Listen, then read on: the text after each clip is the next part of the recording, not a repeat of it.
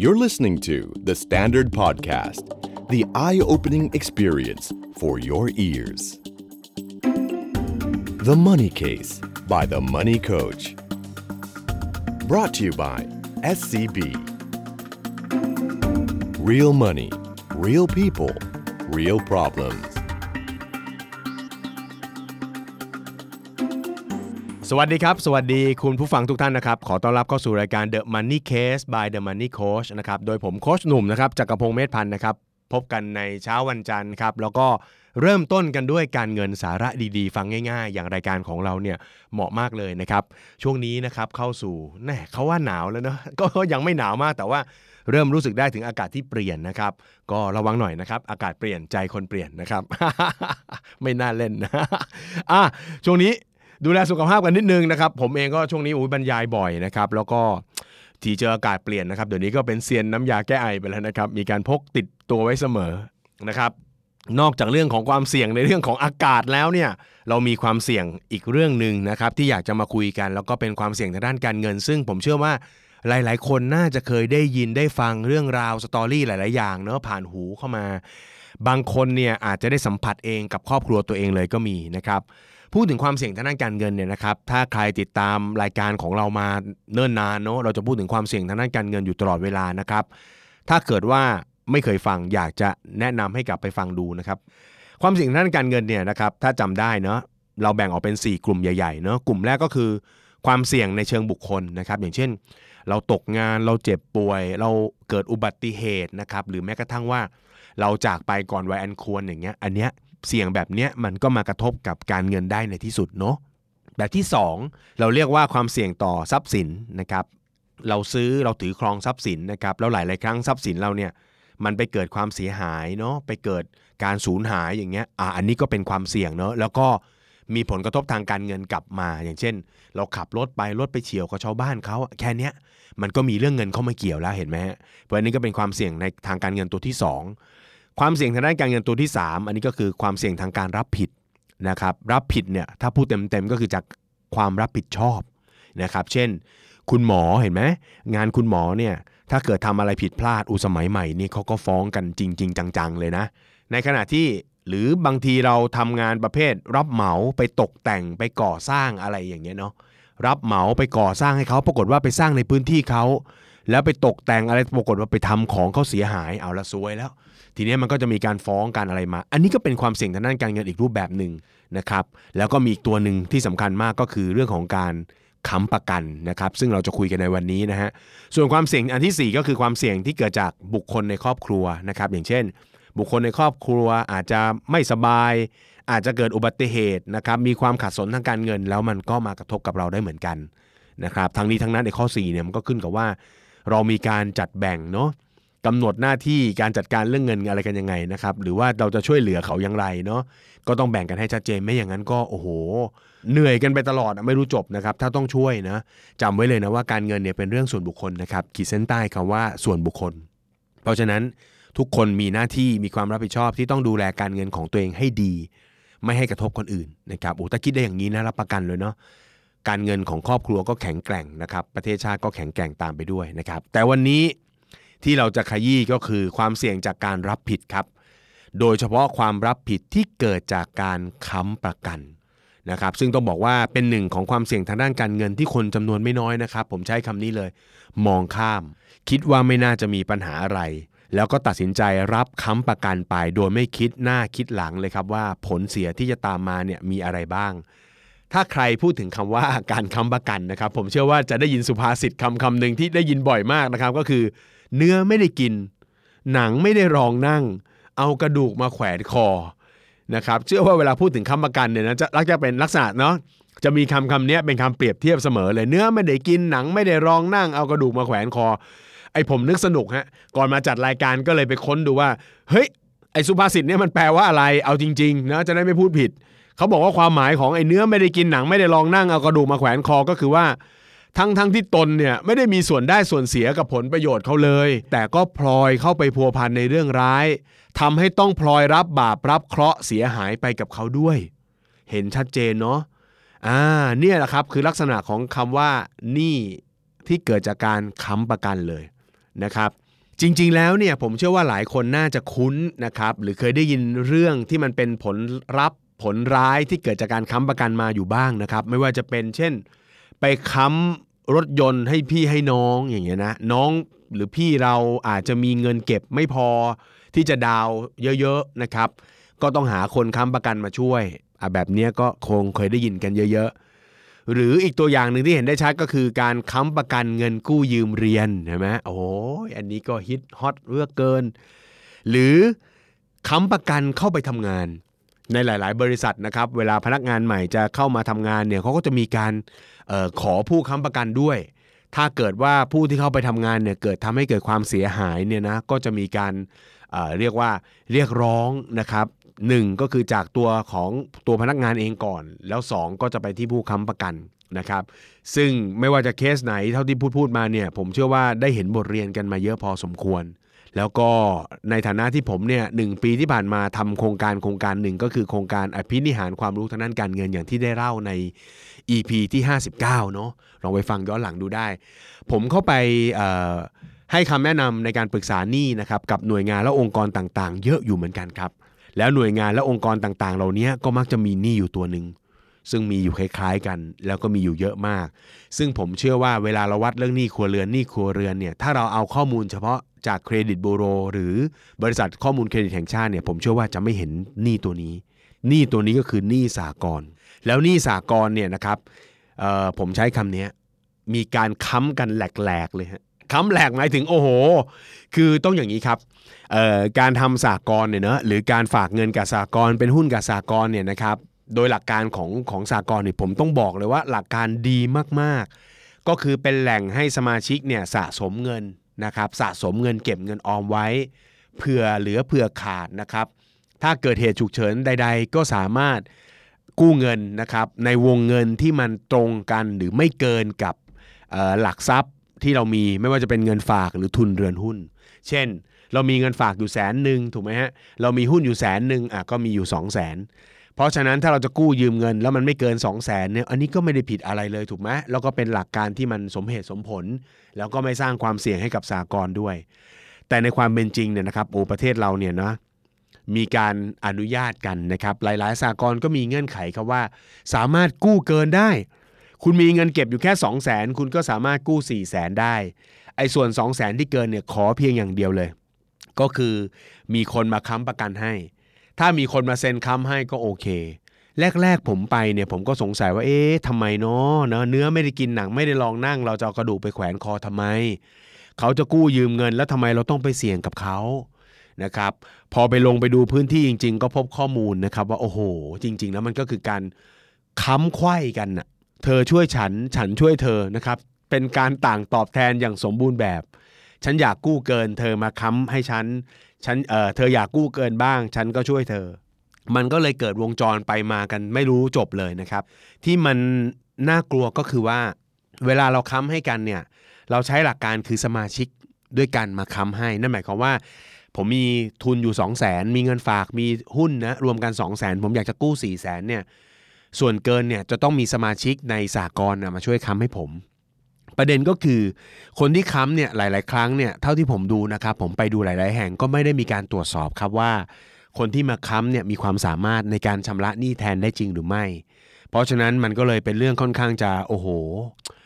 หนักหนาสาหัสสากันนะครับก็เลยกลายเป็นว่าคนหนึงเนี่ยบางทีเนี่ยไปค้ำให้ต้อง4ี่ห้าคนนะครับแล้วก็ทำกันอย่างเงี้ยเป็นวงจรไปหมดเลย ที่มันตลกที่สุดเลยฮะที่ผมเจอล่าสุดนะครับผมไปโครงการที่จังหวัดแห่งหนึ่ง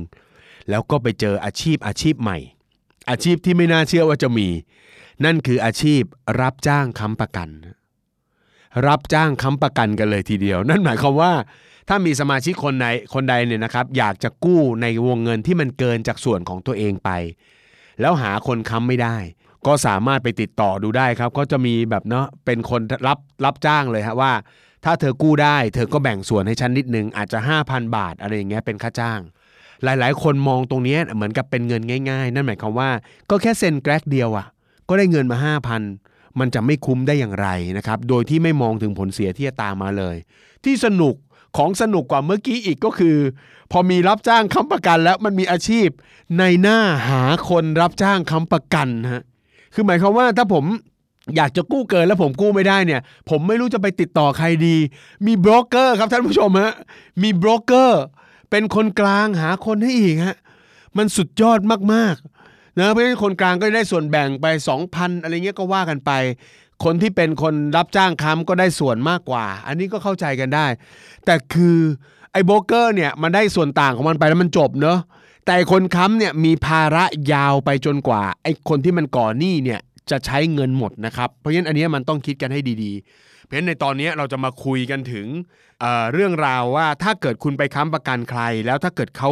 ส่งไม่ได้เนี่ยจะเกิดปัญหาอะไร แล้วก็ในตอนท้ายเนี่ยผมอยากจะคุยกันถึงเกณฑ์เนาะเกณฑ์สักนิดนึง ว่าพูดไปขนาดนี้คนก็บอกโอ้ยโค้ชแสดงว่า นี่แสดงว่าโค้ชกะว่าจะไม่ให้ช่วยใครเลยเหรอนะครับแหมไอ้เรื่องนี้ก็ต้องบอกตามตรงว่า ถ้าอยากจะช่วยนะครับผมก็คงไปห้ามไม่ได้ แต่ในตอนท้ายเราก็จะมีเกณฑ์การพิจารณากันสักนิดนึงเนาะว่าถ้าอยากจะช่วยจริง ๆ เราควรจะมีเกณฑ์ในการพิจารณาอย่างไร เอาล่ะ มาพูดกันก่อนเลยฮะถึงเรื่องการค้ำนะครับว่าถ้าเกิดค้ำแล้วคนที่เราไปค้ำเนี่ยไม่ชำระหนี้จะเกิดอะไร เมื่อ 2 วันก่อนครับ ผมได้รับคำถามมานะครับเป็นเคสที่แปลกใหม่มาก ไม่เคยเจอ เป็นเคสของการค้ำประกันเหมือนกัน ที่เป็นการค้ำประกันในระบบเนี่ยผมเห็นมาจนชินแล้วครับ แต่เคสนี้เป็นเคสที่แปลกมากก็คือค้ำประกันหนี้นอกระบบ โอ้โห ไม่อยากจะเชื่อ ผมเชื่อว่าหลายคนรู้นะว่าหนี้นอกระบบเนี่ยโหดแค่ไหน ดอกเบี้ยแบบทั่ว ๆ ไปก็ 10%ต่อเดือน 120%ต่อปีนะดอกเบี้ยถ้าหนักหน่อยก็ 20%ต่อเดือน 240%ต่อปี นี่คือถ้าดอกเบี้ยแบบหนักๆเลยนะ 20%ต่อเดือนนะ 240%ต่อปีถือว่าโหดมาก คำถามคือทำไมยังมีคนกล้าไปค้ำประกัน เคสที่ถามผมเข้ามาเนี่ยเราไปค้ำประกันเขาปรากฏว่าค้ำประกันปุ๊บลูกหนี้หนีฮะ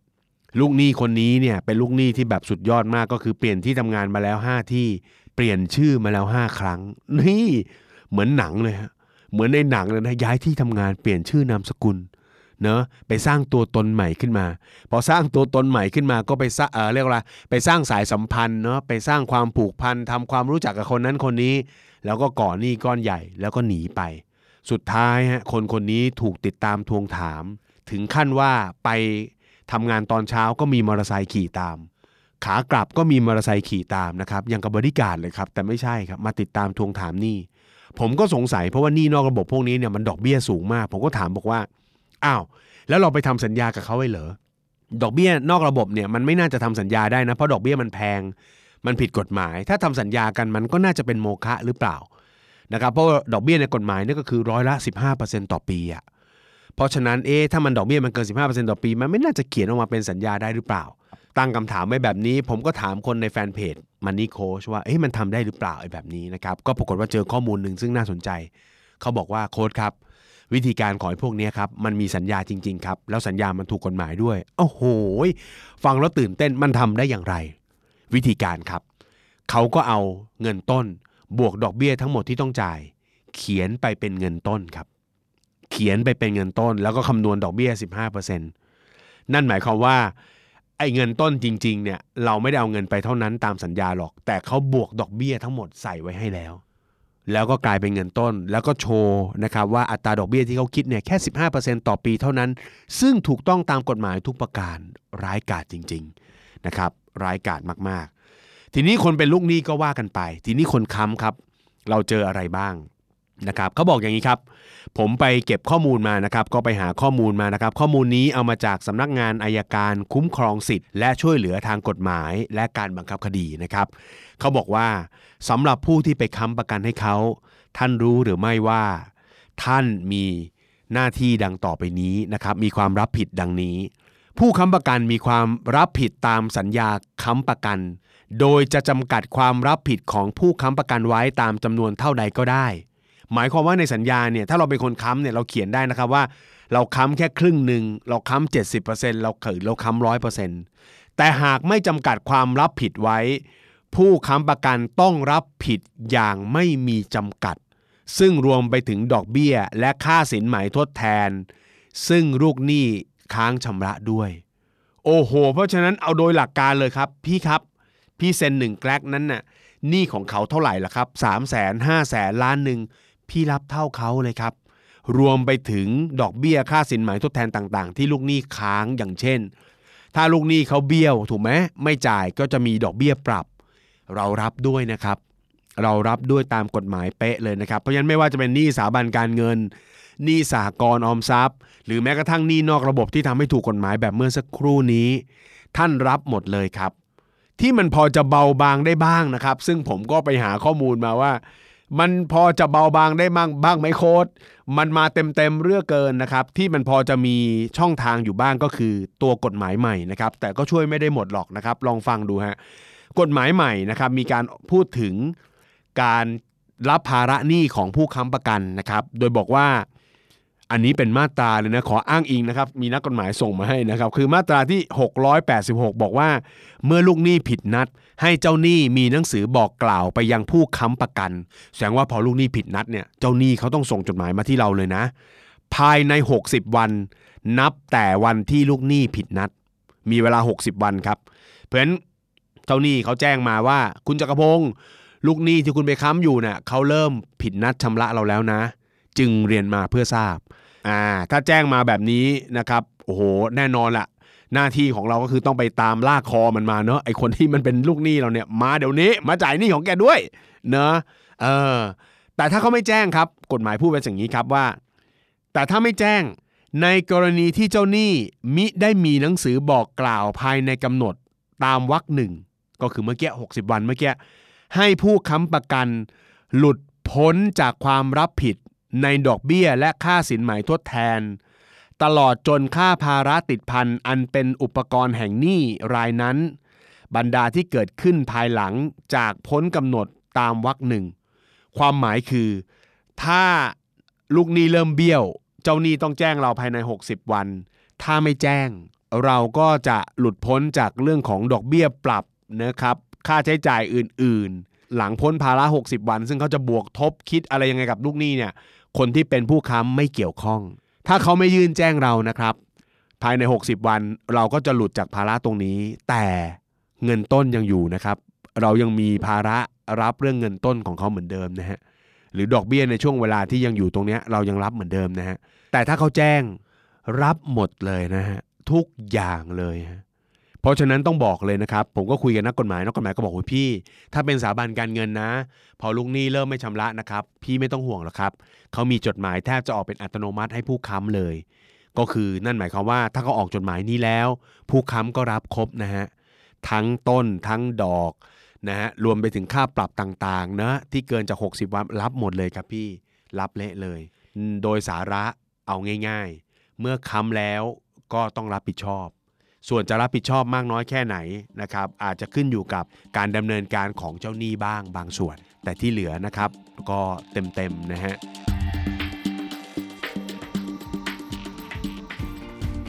คุณผู้ฟังครับ เคยไหมครับ หากระเป๋าตังค์ไม่เจอ ไม่รู้ว่าทำหล่น โดนล้วง หรือว่าลืมไว้ที่ไหน กลัวบัตรเครดิตที่อยู่ข้างในจะโดนเอาไปรูดใช้ จะโทรอายัดบัตรก็กลัวว่าจะไม่ทัน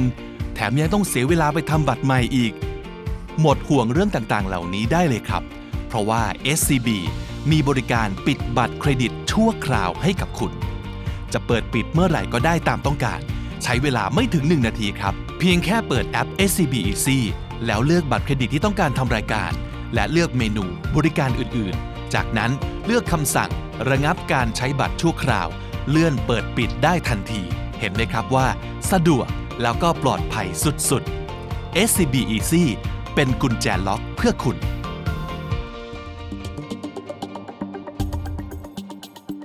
ทีนี้ผมก็ไปเซิร์ชไปหาต่อว่า เอ๊ะ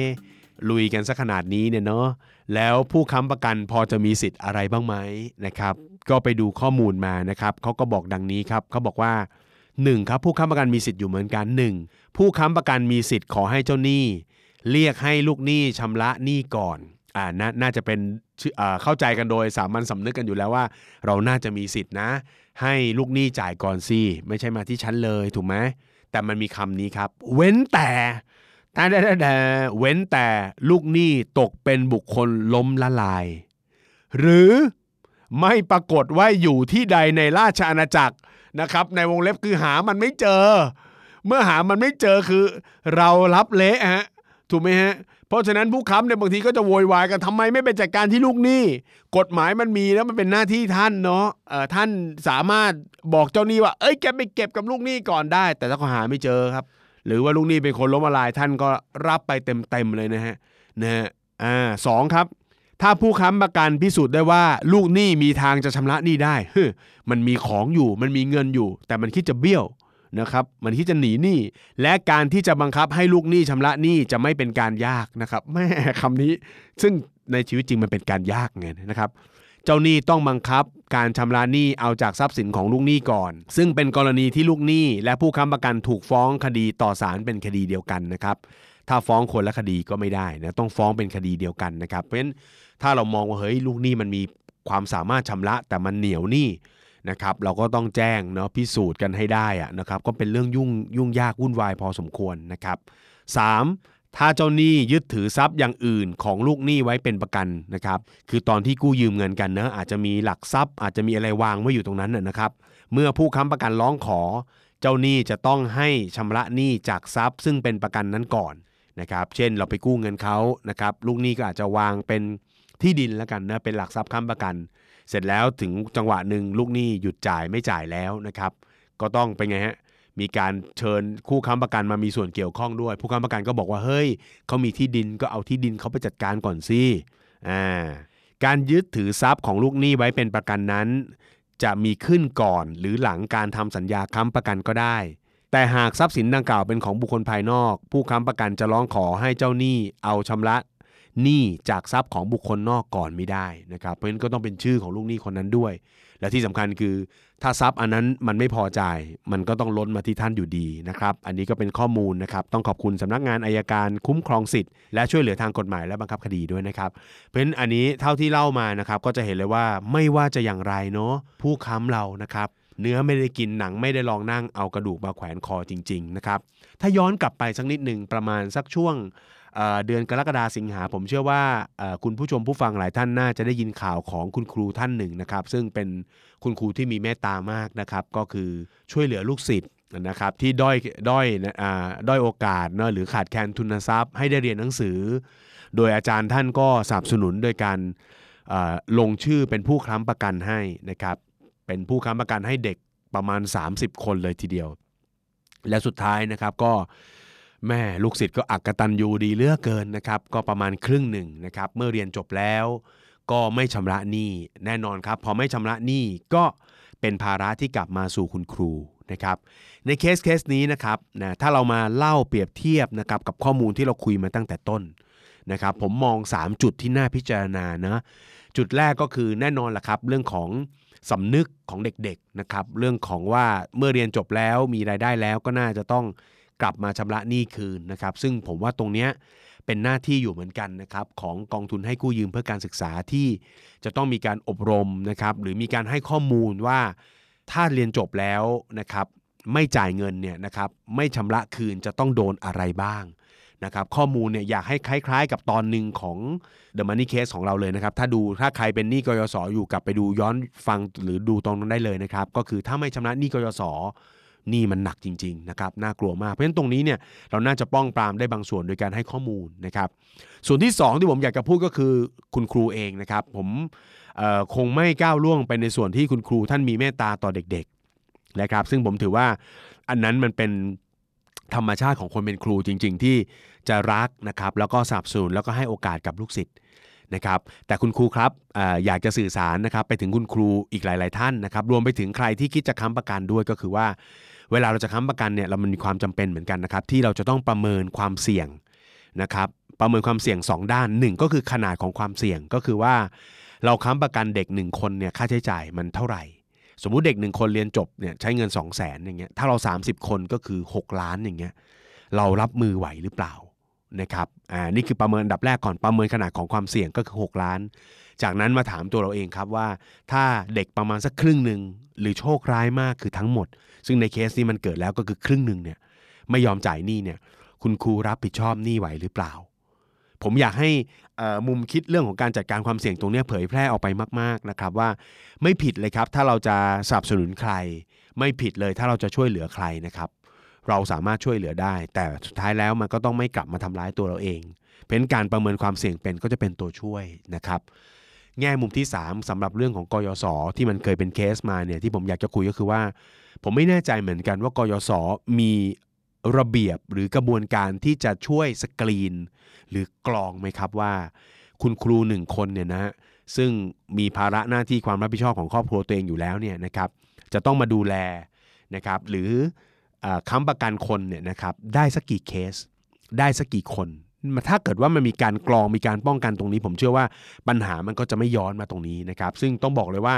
ในฐานะผู้ค้ำเนี่ยลำบากมากนะครับ เพราะว่าผู้เรียนจบใหม่เนี่ยเราหาเขาไม่เจอได้ง่าย ๆ ครับเขาก็หนีไปเรื่อยเนาะเขาก็เปลี่ยนที่ทำงานอะไรไป แต่คนค้ำมักจะเป็นคนที่มีฐานะไม่ว่าจะเป็นทางสังคมนะครับมีฐานะทางการเงินอยู่ในดับหนึ่งมีทรัพย์สินถูกไหมฮะท่านอยู่เป็นหลักเป็นแหล่งท่านไม่ได้หนีไปไหน ท่านตามตัวง่าย ท่านมีทรัพย์สินให้ยึดได้ นะครับเพราะฉะนั้นต้องคิดแล้วก็ไตร่ตรองให้หนักๆเลยเพราะฉะนั้นกยศน่าจะผมไม่แน่ใจนะครับ เพราะว่าเคสแบบนี้เกิดมาผมก็เลยเป็นคำถามของผมเองว่า เคสแบบนี้เกิดขึ้นมาได้ อาจจะเพราะว่าการกันกรองที่ไม่สมบูรณ์หรือเปล่านะครับกยศอาจจะมีการกันกรองก็ได้ฮะแต่ว่าอาจจะไม่สมบูรณ์เพราะฉะนั้นถ้า 3 ส่วนนี้ช่วยกันผมว่ามันน่าจะลดปัญหาตรงนี้ได้พอสมควรนะครับ เอาละในตอนท้าย ผมอยากจะให้เป็นแนวทางนะครับสำหรับคนที่ เอาละฉันรักเขาอะ ฉันอยากจะช่วยเขาอะ ฉันอยากจะสนับสนุนเขาอะ ฉันอยากจะค้ำประกันเขาไม่มีปัญหาครับ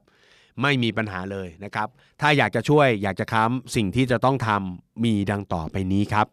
1. เราต้องประเมินให้ได้ก่อนครับว่า ความเสียหายหรือวงเงินนะครับ ที่อาจจะเกิดขึ้นจากภาระที่เราไปค้ำประกันนั้น คิดเป็นเงินได้เท่าไหร่อย่างไร เช่น เคสของคุณครูที่ไปค้ำประกันเคสกยศคุณครูก็น่าจะรู้ว่า 1 เคสนะครับ เด็กเรียน 1 เคสใช้เงินเท่าไหร่ 1 คนใช้เงินเท่าไหร่นะครับเราจะช่วยได้กี่คนเห็นไหมครับถ้าเราค้ำสองคนก็เป็นเท่าไหร่ แบบนี้เป็นต้น หรือเราจะไปค้ำประกันน้องๆสักคนหนึ่งซึ่งเขาเริ่มต้นทำงานใหม่ เราก็ควรจะรู้สักนิดหนึ่งนะครับว่าเขาทำงานอะไร งานของเขามีความเสี่ยง หรือถ้าผิดพลาดอะไรขึ้นมาแล้ว มีผลกระทบกับทางการเงินไหมแค่ไหนอย่างไร เช่น ถ้าน้องที่เราไปค้ำประกันเนี่ยเขาไปเป็นพนักงานแอดมินนะครับพนักงานเจ้าหน้าที่ธุรการเดินเอกสารความเสี่ยงอาจจะไม่ได้สูงมากนะครับแต่ถ้าเขาเป็นพนักงาน leasing เป็นพนักงานที่ทำหน้าที่เก็บเงินนะครับเก็บเบี้ยประกันเดินสายเก็บเบี้ยประกันตามบ้านตามออฟฟิศต่างๆ เขาต้องถือเงินเห็นไหมฮะระดับความเสี่ยงของ สองอาชีพเนี้ยที่เราไปค้ำประกันก็มีความแตกต่าง เพราะฉะนั้นเรามีความจำเป็นอย่างยิ่งที่เราต้องทราบนะครับ ถือว่าเป็นหน้าที่เลยนะ เราต้องทราบว่าขอบข่ายความรับผิดชอบเนี่ยคิดเป็นวงเงินตีเป็นมูลค่าเป็นเงินแล้วเนี่ยมันเท่าไหร่ นี่คืออย่างที่หนึ่งสองครับ เรารับภาระตรงนั้นไหวจริง ๆ หรือไม่อย่างไร นะครับไหวจริง ๆ หรือไม่อย่างไร เพราะฉะนั้นเราต้องมาประเมินด้วยอย่างเช่นสมมติเด็กคนหนึงเรียน 2 0 0 0 0นเราไปค้ำประกันให้เด็กเรียนกยศ2คน4 0 0 0 0นเราบอกโอเค เราอยากช่วยเขาถ้าโชคร้ายจริง ๆ4 0 0 0 0 0เราจ่ายได้ไม่กระทบกับทางการเงินของเรา ผมถือว่าถ้าเป็นแบบนี้ก็โอเค แต่ถ้าประเมินแล้วโอ้โหตัวเลขสมมติออกมาเป็นหลักล้านอย่างเงี้ยแล้วเราก็ไม่ได้มีเงินเก็บเงินออมขนาดนั้น ถูกไหมครับ ถ้าเกิดเรื่องจริง ๆ เรารับไม่ไหวไม่ได้ก็อย่าไปยุ่งเขา อย่างเช่นเคสสากลอย่างเงี้ยครับเราจะไปเซ็นค้ำเขาเราเป็นเราไปรับจ้างค้ำประกันเขาเรารู้จากข้อมูลอะไรพวกนี้ดีไหมแล้วถ้าเกิดเรื่องเราไหวหรือเปล่าเห็นไหมครับ นี่คืออันที่2นะครับอันที่ 1 คือเช็คว่าเสี่ยงแค่ไหน 2 เราไหวหรือเปล่า 3 ครับ มันก็มีความจำเป็นอีกเช่นกันที่เราจะต้องรู้จักผู้ที่เราไปค้ำประกันสักหน่อย บางทีเนี่ยเอ่อเราเจอหน้าเจอเจอตากันเนี่ยเนาะดูนิสัยใจคอดีๆเนี่ยนะครับอะมันก็ พอจะเป็นข้อมูลได้ประมาณหนึ่งนะครับ แต่ว่าข้อมูลแค่นั้นมันมันไม่ได้เหมาะกับการที่เราจะไปช่วยใคร ข้อมูลที่เราต้องดูนะครับจากผู้ค้ำประกันของเราคือหนึ่งก็คือเรื่องของเครดิตนะครับเครดิตก็คือประวัติทางการเงินย้อนหลังอย่างเช่นเเราอาจจะต้องหาข้อมูลสืบทราบว่าในผ่านมาในอดีตเขาเคยไปหยิบยืมอะไรใครหรือเปล่านะครับแล้วชื่อเสียงของเขาเนี่ยในการที่ไปหยิบยืมเงินคนเนี่ยมันเป็นอย่างไรนะครับ ถ้ามันมีข้อมูลที่ไม่ดีก็อย่าไปยุ่ง แต่ถ้ามันมีข้อมูลที่เออพอใช้ได้มีแต่คนพูดถึงเด็กคนนี้น้องคนนี้เพื่อนคนนี้ในทางที่ดี ก็ต้องมาดูอันที่สองครับ ก็คือเขามีความสามารถในการที่จะชำระหนี้ที่เขาก่อได้จริงหรือไม่ อันนี้ดูที่ตัวเขาแล้วนะ ยกตัวอย่างเช่น น้องสักคนหนึ่งฮะเรามองจากภายนอกก็มาทำงานดีเออเป็นเด็กขยันทำงานมีระเบียบ รายได้เราก็พอจะรู้เขาอะสมมุติเขาเงินเดือนประมาณสัก 20,000 วันดีคืนดีเขาอยากจะซื้อรถขึ้นมาถูกไหมเขามาปรึกษาเราอย่างเงี้ย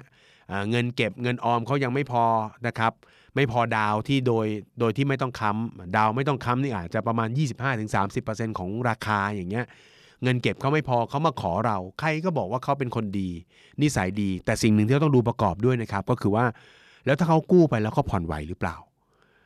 มีบางคนเหมือนกันนะครับ ผู้ค้ำบางคนก็น่ารักดีนะครับ ก็คือขอดูงบการเงิน ขอสดูสลิปการเงิน ขอดูเครดิตมีนะฮะมีนะฮะคือตรวจสอบกันละเอียดแล้วว่าโอเค น้องเป็นคนดี พี่รู้จักเออน้องมีความจำเป็นต้องซื้อรถเพื่อทำงานพี่เข้าใจได้ ขอดูหน่อยว่าเงินได้มาเดือนเดือนหนึ่งเท่าไหร่ แล้วน้องบริหารจัดการอย่างไรเนาะทุกเดือนน้องมีเงินออมไหมมีบัญชีเงินออมบ้างหรือเปล่าทำอะไรให้เขามั่นใจได้บ้าง อันนี้ก็เป็นข้อมูลอีกตัวหนึ่งที่อยู่ทางฝั่งของผู้กู้ ซึ่งเราต้องดูประกอบด้วยนะครับถ้าดู 3 ส่วนนี้แล้วครับก็คือดูความเสี่ยง ดูความสามารถในการรับความเสี่ยงของเรานะครับดูตัวตนของน้องคนนั้น หรือคนคนนั้นที่เราจะค้ำประกันให้ไม่ว่าจะเป็นเครดิต หรือความสามารถในการชำระหนี้ถ้าดูตรวจสอบจงมั่นใจแล้วนะครับก็อยากจะค้ำประกันเขาก็คงไม่มีใครว่านะครับหลาย ๆ ครั้งเนี่ยผมพูดหรือบรรยายเรื่องนี้ก็จะมีคนต่อว่าเสมอว่าเนี่ยโค้ชเนี่ยทำไมเป็นคนที่ไปสอนคนอื่นเขาไม่ให้รู้จักช่วยเหลือคนอื่น ในหลาย ๆ ครั้งผมก็พอจะทราบด้วยว่า หลายครอบครัวเนี่ยเวลาพี่หรือน้องหรือพ่อแม่ขอใครสักคนในครอบครัวให้มาค้ำประกันให้ แล้วพอไม่ทำก็จะถูกตินะถูกว่าว่าเป็นคนที่อักตันยูเนาะเป็นคนที่ไม่เอาพี่เอาน้องอะไรอย่างเงี้ยนะครับ ย้ำอีกครั้งนะครับ สุดท้ายเรื่องการเงินนะครับ ก็คือการเงินมันเป็นเรื่องส่วนบุคคลนะครับ มันเป็นส่วนบุคคลจริงๆ เพราะฉะนั้นทุกคนต้องดูแลการเงินของตัวเองให้ดีนะครับ จะได้ไม่ต้องมาเบียดเบียนคนอื่น ในลักษณะที่อาจจะสร้างปัญหาได้ในอนาคตนะครับ ทั้งนี้ทั้งนั้นผมก็ไม่ได้ว่าผู้ถูกค้ำหรอกครับว่า จะต้องเป็นคนที่สร้างหนี้เสียไปซะหมดนะครับ ผู้ถูกค้ำที่ดีมีวินัยนะครับรู้นะครับเรียกว่าอะไรนะรู้สึกรับผิดชอบนะครับ แล้วก็รู้สึกเห็นอกเห็นใจผู้ค้ำเนี่ยก็มีเยอะนะครับ แล้วก็ทำตัวน่ารักแต่ต้องบอกตามความเป็นจริงเลยว่า ผู้กู้ที่ไม่น่ารัก แล้วก็สร้างปัญหาให้ผู้ค้ำประกันเนี่ยก็มีอยู่ไม่น้อยเช่นเดียวกันนะครับ เพราะฉะนั้นก็ฝากไว้นะครับเป็นตอนพิเศษสำหรับตอนนี้ก็คือว่ามันน่าเสียดายนะครับว่าถ้าวันนี้เราเราเรามีภาระหนี้ที่เราต้องสู้ ต้องเหนื่อยหนัก ต้องแก้ ต้องอดออม ต้องหารายได้เพิ่ม แต่ผมเชื่อว่ามันคงไม่เจ็บใจอะไรเท่าไหร่ ถ้าหนี้นั้นมันเป็นหนี้ที่เราก่อขึ้นด้วยตัวเราเอง แต่ผมเชื่อว่ามันจะเจ็บปวด แสนสาหัสเลย ถ้ามันเป็นหนี้ที่มาจากการค้ำประกัน เป็นหนี้ที่เราไม่ได้เอาเงินก้อนที่เป็นสินเชื่อนั้นไปใช้ประโยชน์เพื่อตัวเราเองเลย คนอื่นเอาไปใช้แล้วสร้างปัญหาให้เรา และที่สำคัญที่สุดครับ ถ้ามันเป็นคนที่เรารักมากนะครับ เป็นคนในครอบครัวนะครับ ก็ยิ่งน่าจะทำให้เราเจ็บปวด แล้วก็เจ็บใจมากยิ่งขึ้นไปอีกนะครับ ความรู้เรื่องการเงินน่าจะเป็นประโยชน์นะครับ ใครที่อยากจะได้อะไรแล้วมีความจำเป็นต้องกู้ เราให้คำแนะนำทางการเงินเข้าไปนะสอนให้เขาใช้สินเชื่อให้เป็นนะครับ แล้วก็ช่วยเหลือเขาตามหลักเหตุและผล ที่ผมบอกไปก่อนหน้านี้ ก็น่าจะช่วยป้องกันตัวเราครับ จากปัญหาทางด้านการเงินได้นะครับ ด้วยความห่วงใยนะครับจากรายการ The Money Case by The Money Coach นะครับก็ขอให้ทุกคนมีความสุขทางด้านการเงินนะครับ แล้วก็ ไม่เป็นหนี้ที่มาจากภาระของคนอื่น อย่างหนี้ค้ำประกันฝากไว้นะครับ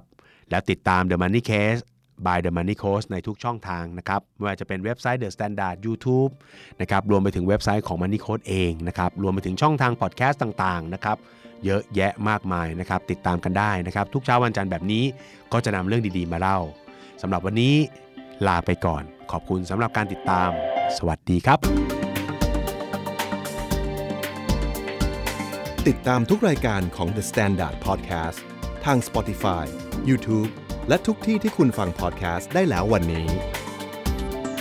The Standard Podcast Eye Opening for your ears